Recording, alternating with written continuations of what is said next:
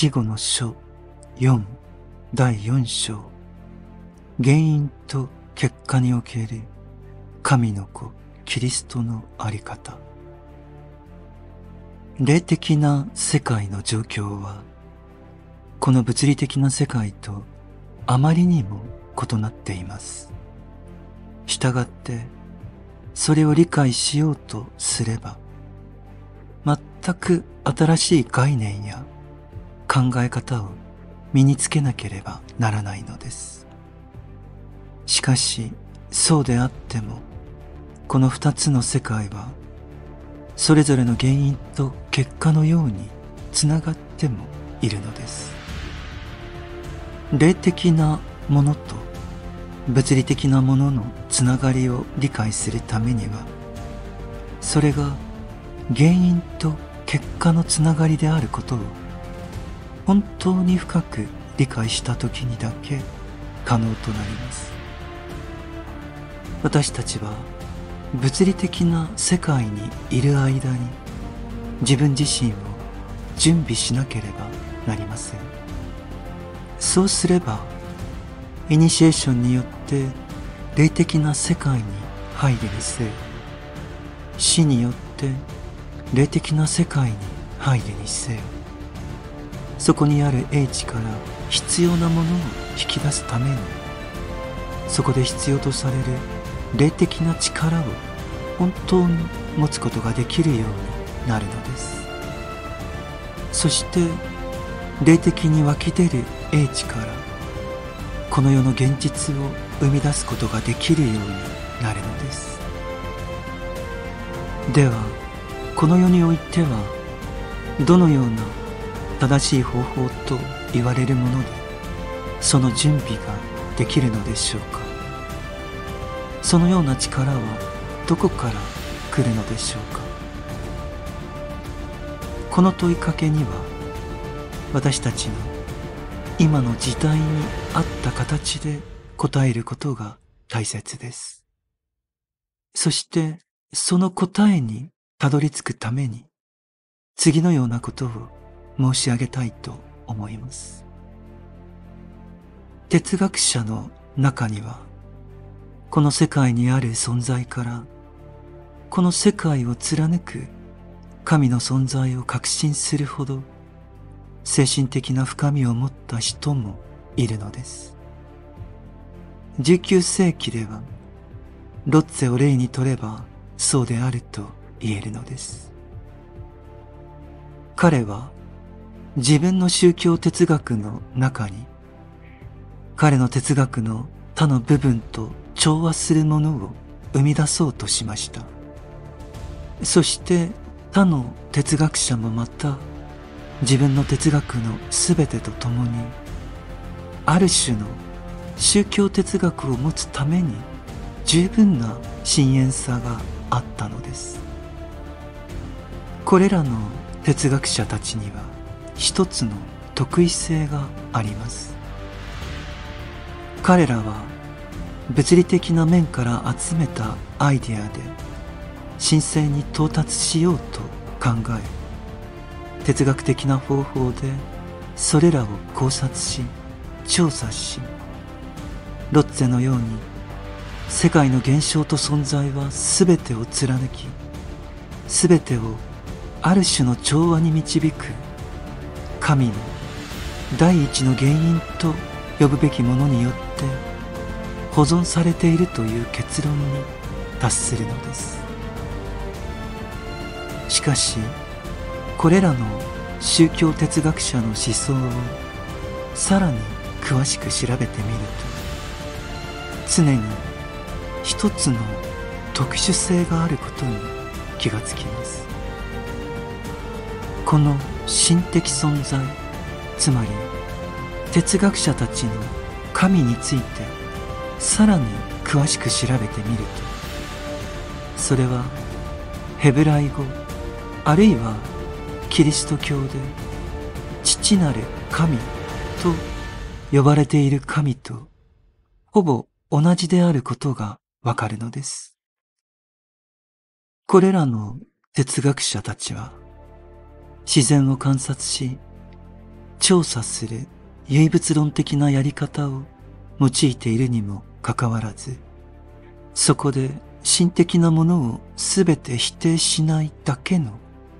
ある種の深みがあるのです。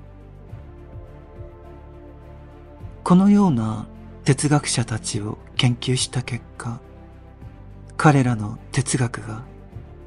考する哲学として一神教の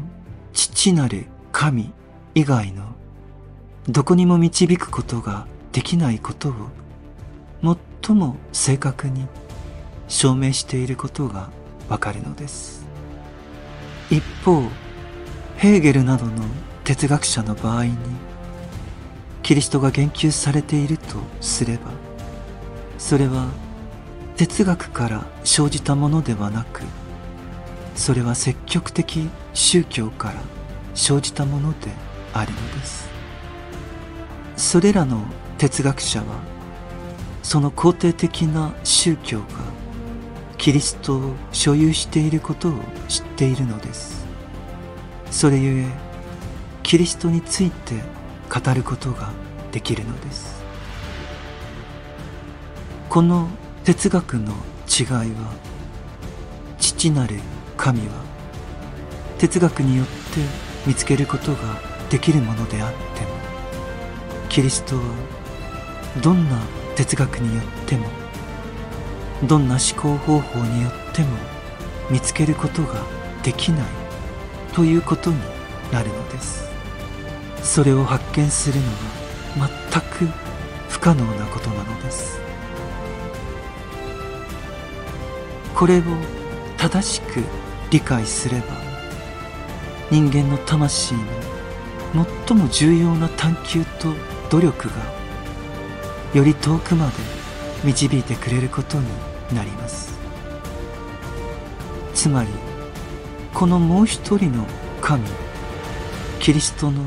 父なる神に対する関係は子における父なる神に対する関係として理解されるということです。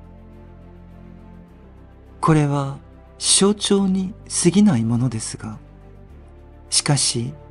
非常に重要な事実でもあるのです。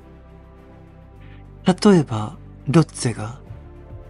そこからキリストについて何も生み出せないというのはとても興味深いことなのです。この象徴を文字通りに受け取ることはできない。それは明らかである。と、ロッツェはそう言っているのです。彼は、ある神が他の神の子であることはありえないという意味で、それを使っているのです。しかし、この象徴には非常に印象的なものがあります。つまり父とこの関係は原因と結果の関係に似ているということです。ある意味では父がこの原因であると見ることもできます。父親がいなければ息子は存在しないのです。しかし私たちはある特殊なことを考慮しなければなりません。つまり最終的に息子を持つ可能性のある男性にも息子を持たない可能性が残されていて子供がいないということが起こりうることもあるということです。それでも彼は同じ人間であるのです。原因は A という男性であり結果は B という男性になります。つまり息子です。しかしあえてここに限って結果が生じる必要はないのです。結果は自由な行為であり、原因から自由な行為として続くものであるのです。このため、ある原因をその結果と結びつけて考えて研究する場合、単に原因の性質を調べるだけではいけないのです。すべての哲学の特徴は思考の一線に従うことであり、ある思考を別の思考から発展させることであり、前に進んだものの中に続くものを探し求めることです。しかし、このような方法では、原因が全く原因である必要はないという事実を思い起こすときに、そこに生じる関連性に到達することはないのです。原因は起こしても起こさなくても、それ自体の性質は同じものであるのです。原因の本質には何の変化もないのです。この重要な事実は、父なる神と子なる神の象徴として私たちに示されています。キリストは自由な創造として順当に従うものではなく前の創造と並んで自由な行為として現れるのであり存在しない可能性もあった創造として父なる神に加えられるという重要な事実です。したがって父が子を世に与える必要があったからキリストが世に与えられたのではなく恵みや自由愛それらの創造において自由に与えることによる自由な行為として子が世に与えられているのです。このように自然の秩序ある過程から神が存在することを証明することはできるのです。しかし、原因と結果の連鎖からキリストが存在することを外的手段で証明することは決してできないのです。しかし、キリストは存在し、人間の魂を通り過ぎることができます。キリストとして存在したものの中に、キリストを認識するためには、真理への衝動を積極的に高めることが必要なのです。父なる神の領域にあれ他の真理も、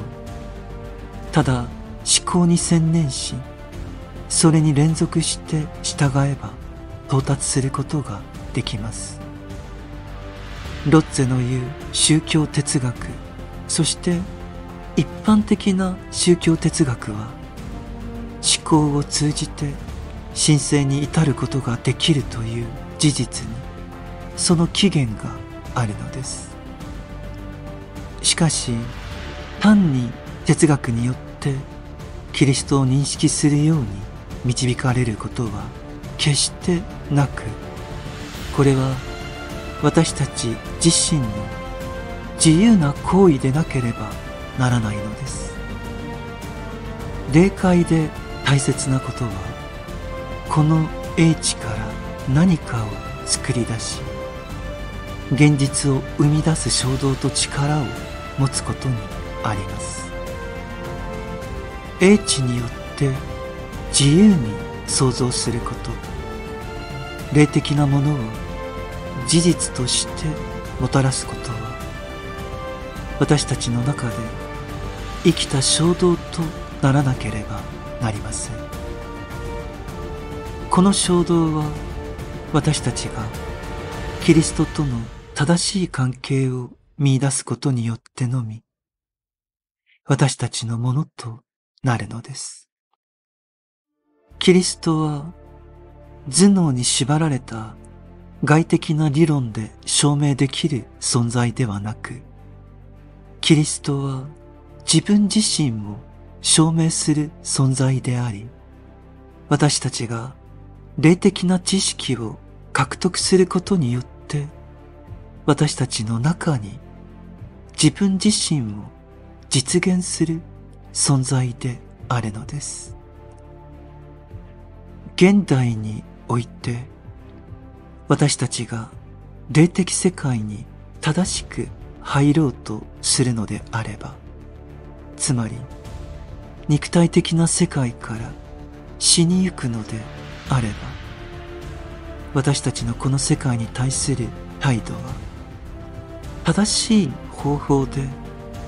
キリストと自分を関連づける時にのみ得られるその態度でなければならないのです。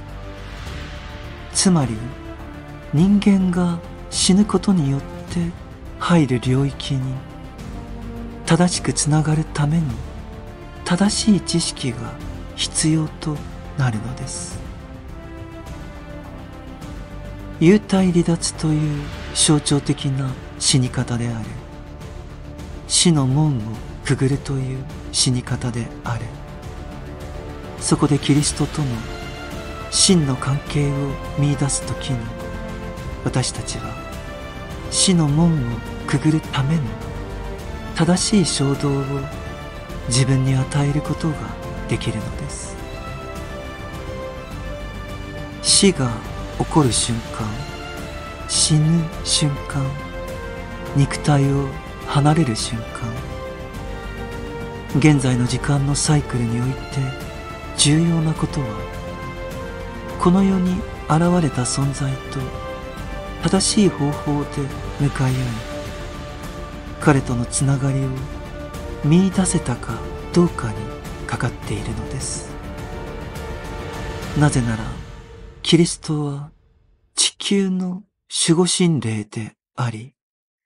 地球のオーラのすべてなのです。父なる神は生きている間に見つけることができます。しかし、キリストは霊に入ることを理解し、正しい方法で死ぬことを理解した時にのみ見つけることができるのです。